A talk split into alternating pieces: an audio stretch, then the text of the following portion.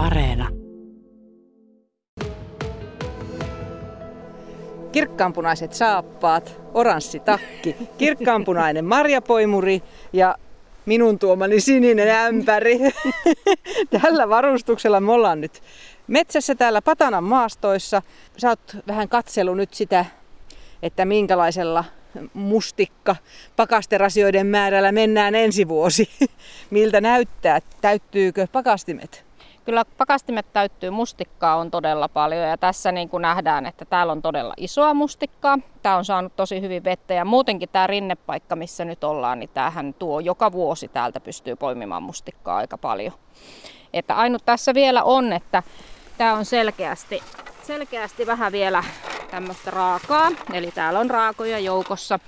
Itse jos lähden mustikkaan, niin varmaan vasta viikonloppuna siellä sunnuntaina sunnuntaina, koska nyt on luvattu vähän vettäkin vielä tähän lisäksi, niin tämä vielä mehustuu tämä marja siinä. Joo, nyt näkee, että niitä karttisia on siellä joukossa ja sitten noita vielä violetteja, jotka eivät ole vielä oikein mustikan näköisiä, niin jonkun verran. Mutta jos siis olisi mahdollisuus kaupallisesti poimia, niin nyt jo kävisi. Äh, joo, tässä on, on tuota, niin, se on 10 prosenttia saa olla noita kartteja niissä kaupallisissa. Ja tota, niin tässä nyt selkeästi, että kaupalliseen tarkoitukseen menee, mutta tämä ei ole vielä makea. Eli mun makuun tämä on liian raaka. raaka että tuota. Tosiaan odottelen vielä, vielä viikonloppuun ennen kuin sitten itse lähden, lähden mustikkaan. No sulla on poimuri mukana. Kuinka kauan voi poimia poimurilla mustikkaa siitä, kun se on kypsä?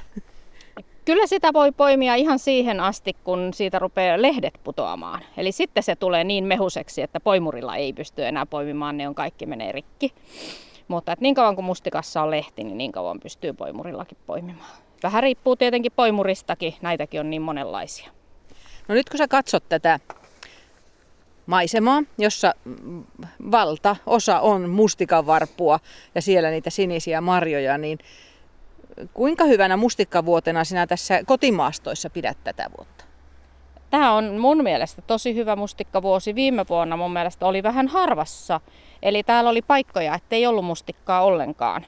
Ja nyt näyttää, että täällä on ihan joka varvussa ja siinä on aika paljon sitä mustikkaa. Ja tässä tosiaan, että tässä yllättävän isoa, isoa vaikka vettä ei ole tullut paljon, niin pidän kyllä, että tosi hyvä, hyvä mustikkavuosi on. No tuolla välillä tulee tuonne sun poimuriinkin noita puolukan kartteja. Onko niiden osalta niin? Ollaanko me väärässä metsässä vai miltä nä- näyttää?